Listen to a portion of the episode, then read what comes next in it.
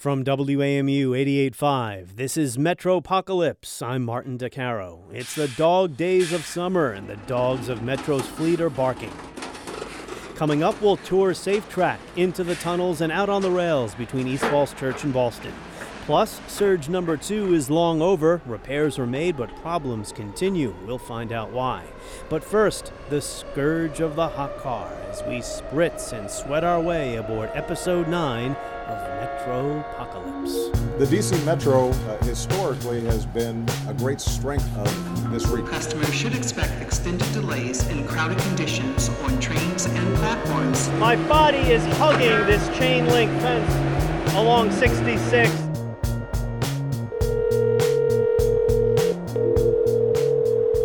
Hello, Metropocalypse Hot Car Hotline.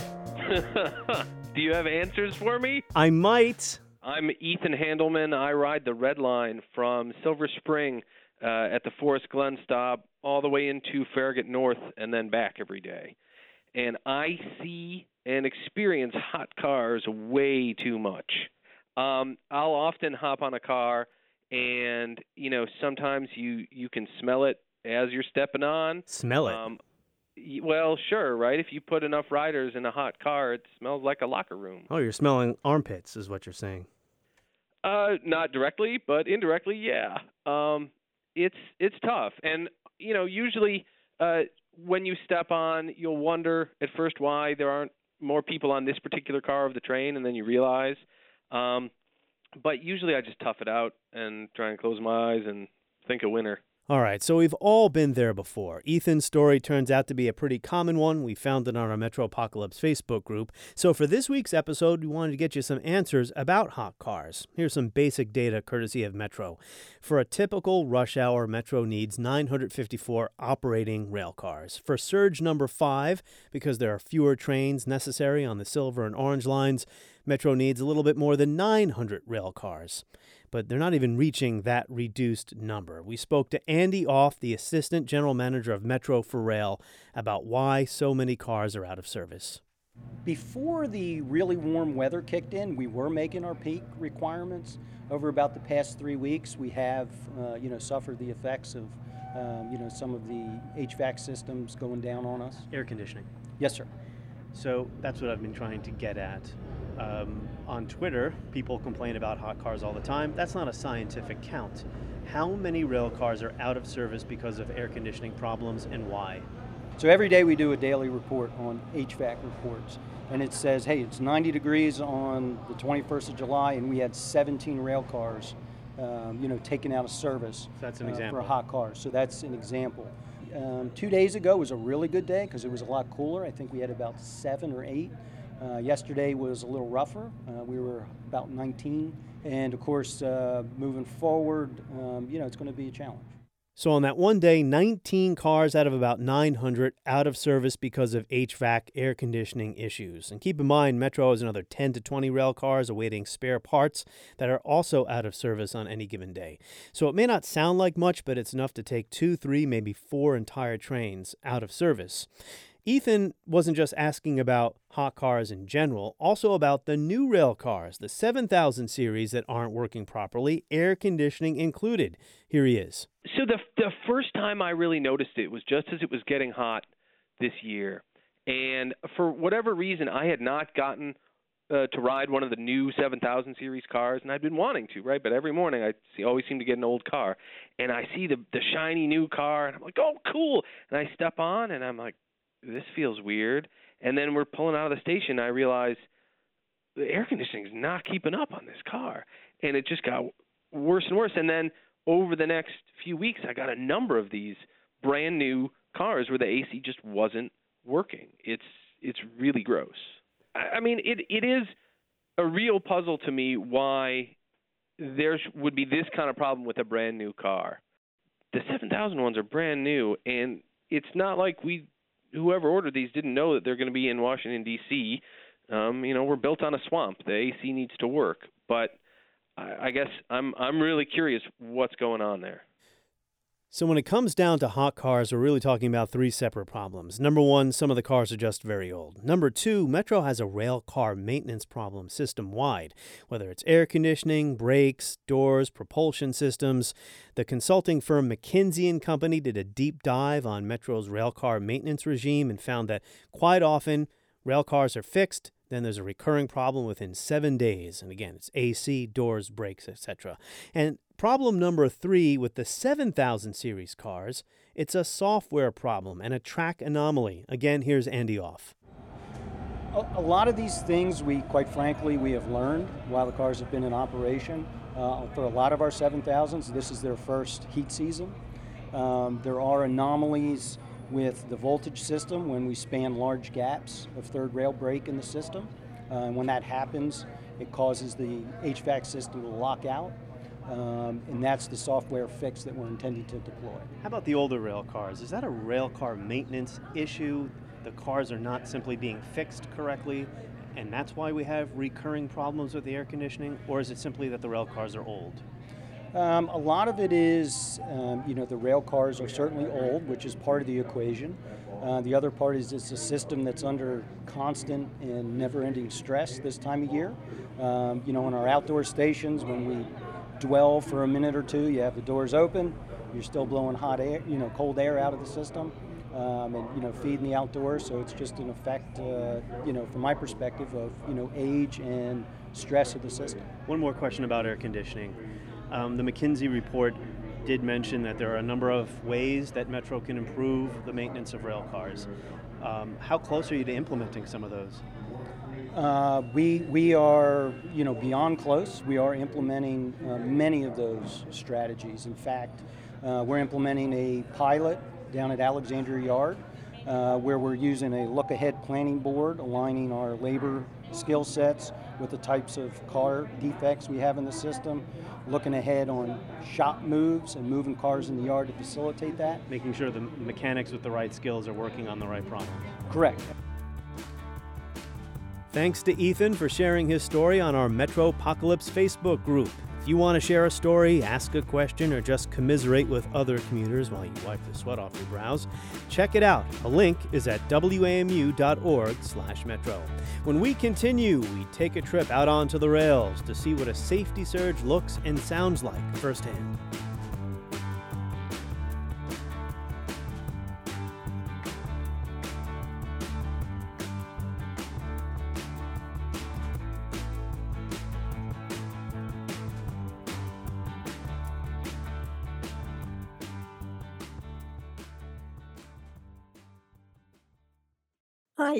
Diane.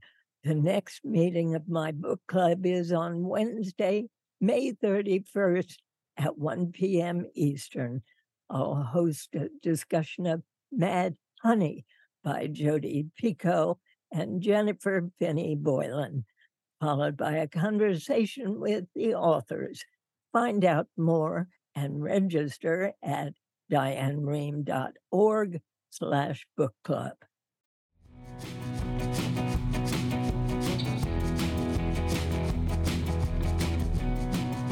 As we continue on Metro Apocalypse, it's time to put our hard hats on and safety boots and walk into the tunnel between East Falls Church and Ballston, and then out under the blistering July sun as we check out the tracks on the I 66 median.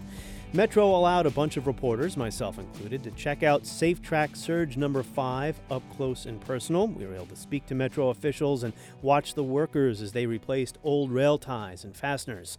We started out at Ballston Station, where we began by walking into a very dark, damp tunnel, moving out toward East Falls Church. Okay, there's a very narrow walkway here. Uh, on my left, there is kind of a, a rope fence that I can glide my hand along to make sure I don't walk off the catwalk. To my right is a wall that is uh, covered with cables and power boxes and handles and all types of things that are very hard to see. It's it's dark in here and you really have to walk gingerly, carefully, focusing on what's in front of you, what's at your feet. I actually just tripped a little bit. Now, the train, you're going to hear come through, that train is on the other track.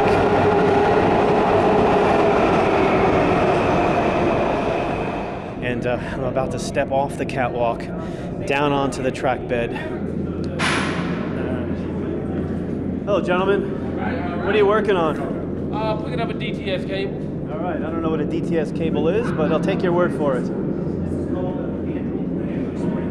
All right, so I've walked maybe a quarter of a mile down the tunnel and I've passed several work crews, varying kinds of equipment. Each crew might be working on a different aspect of the system, and you know, it's not like looking inside a spaceship. Uh, we're talking about rails, fasteners, bolts, the foundation of the track. This is not high tech stuff, but it's necessary because Ballston opened in 1979, so do the math. A lot of this stuff is old. I call it stuff because I don't really know what everything is I'm looking at. There's a Gatorade bottle on the ground. And I haven't seen any beer bottles. Oh, wee, oh, oh, oh, wee, oh, oh. Little Wizard of Oz. All right. Uh, I see sunlight. I see sunlight. It's blistering out here. It's blistering. And we've emerged from the tunnel on our way to East Falls Church. And in the middle of the railway, there are a handful of workers who, uh, under their hard hats, must be sweating. And hopefully, they have their share of water to drink. Whew.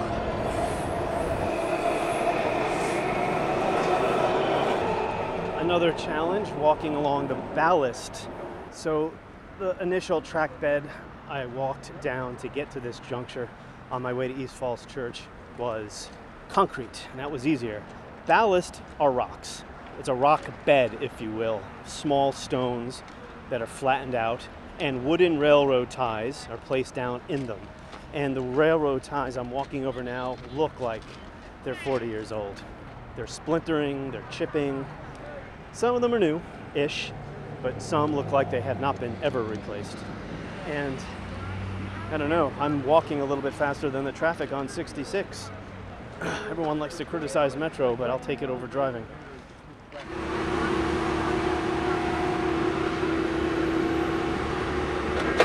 So my my body is hugging this chain link fence along 66 as a large machinery is placing a brand new railroad tie underneath the rails in the stone in the stone bedding and you can hear it clanging away it's hot it's noisy its exhaust is blowing right on me it's just a few feet away what's the name of this machine This is what we call a tie remover and inserter. So you see the bumper number TRI? all right tie remover and inserter that's pretty simple you're taking Yeah. one out putting one in Absolutely. So- People refer to it as a trick machine. Because I'm pretty clueless when it comes to this, I just assume the workers rip these out with their hands and stuff. But they got this massive machine that's got to pull this wood from underneath the rails. So there it is. Uh, oh, it's pulling the new one in. It's putting the new one Yeah. in. You can tell it's new. It's got a different color. Yep. Boy. Wow. Yeah, you see, so the mark, the marked line on the end of the tie, that's to tell them where it needs to be set underneath the rail.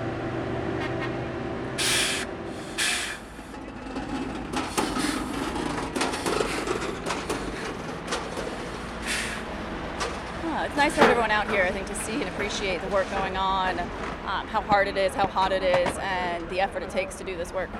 Laura Mason, Safe Track Project Manager. Uh, well, first, welcome to the Metro Apocalypse podcast. Uh, and you're in charge of making sure this work is being done correctly. Obviously, you can't make that judgment right here at this moment. We're in the midst of it all. But what are your first impressions? I think the work is going very well. Uh, that we're on Surge 5, so it's fifth time out. We're learning, we're getting much better each time. Um, our work planning is improved, and that improves our execution as well. So Can you I give me an example? Uh, for example, we've changed our approach to cross ties. Uh, we are now making multiple passes through the area, so we take fewer out on each pass, help, which helps us control the rail better. Because at this temperature, the rail expands, and if you take out too many cross ties, you can lose the rail and have it kink out. And so we reduce our risk for that. Look at this railroad tie right there. The whole thing is So you can see when you walk, the ones with the orange dots are the ones slated for replacement. This one looks new. Has that one been replaced already? Correct. We've already done uh, we've done two passes already. So as I was saying before, we have to do every eighth tie, and so we'll make four passes through here. So we're more than halfway through the planned cross tie work. Um, so these crews are out here in the broiling sun Yes. for how many hours bef- uh, shift? What are, what are the shifts? 12 hour. And right now during Safe Track, they're working 12 hour shifts. Oh wow. That's, yes, that's they're working exhausting. 12 hour shifts from 6 to 6, 6 a.m. to 6 p.m., and then 6 p.m. to 6 a.m. So, and they're wearing all this heavy, heavy stuff, right? I All mean, this protective, yeah, the personal protective equipment is deemed, of course, necessary to be out here. But what's good is that there are what we have, or as we say, cooling stations where they can go and get cold water, cold Gatorade. And if at any time an employee or one of the crew members feel as though it's a little bit too much for them to handle, they have the freedom to stop and let their, you know, supervisor know. so you know, I was talking before about how this is not high-tech stuff. We're talking about wood and steel, but Right. it's labor-intensive. Yes, very, very. Um, and it's one of the things I think a, a, a lot of people don't appreciate because they haven't been out here to have to experience it. Yeah, I know. You know what I mean? Once you've come out here, see, you'll have a different respect for it once you walk back. Yes. Because Yes. you're walking out here, just think of the people that are out here day in and day out. Because this is, you know, seven days a week. You can see pictures and videos of all that safe track work on our Metro Apocalypse Facebook group. When we continue, I talk to Metro General Manager Paul Wiedefeld about why some maintenance surge repairs already need repairs. Next.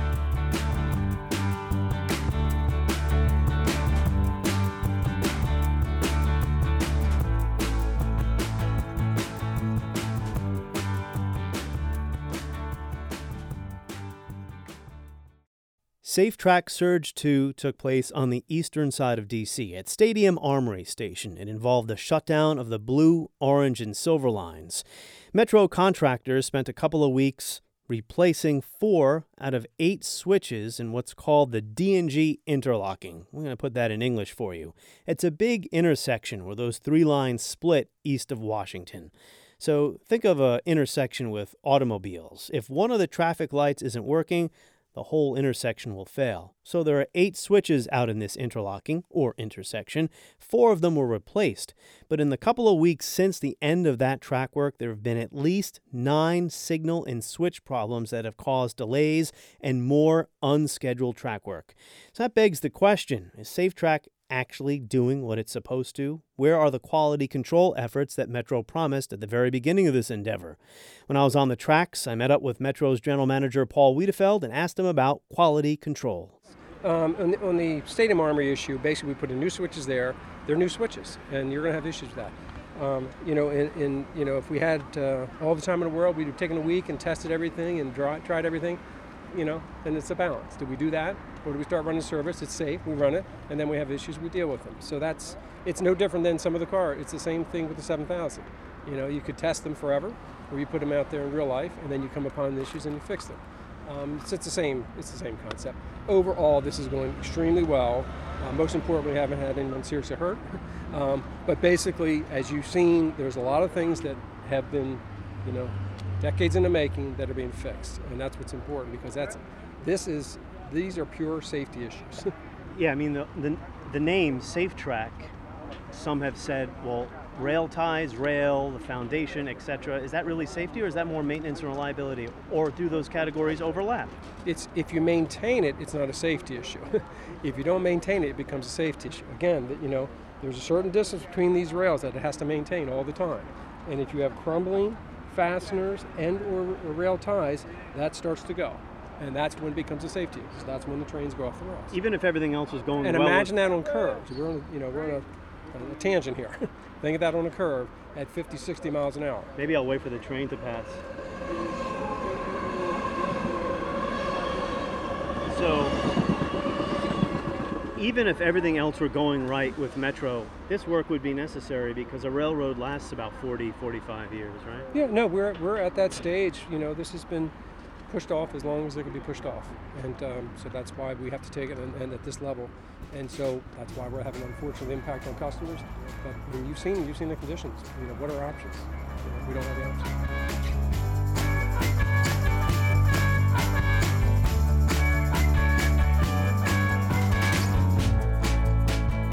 All right, that's it for episode 9. Thanks to the folks at Metro for bringing me along the rails this week. Please go to iTunes or wherever you get your podcasts and give us a rating. It'll help other Metro riders find us. Metro Apocalypse is produced and edited by Brendan Sweeney, John Ogolnik, Jacob Fenston, Joe Warminski, and Zaid Shorbagy. Andy McDaniel is WAMU's Director of Content. Our theme music is by Poddington Bear. All the other music from today's episode came from the local band Sunwolf, whose music you can hear on WAMU through the Capitol soundtrack. Until next time, I'm Martin Di Caro. Thanks for listening.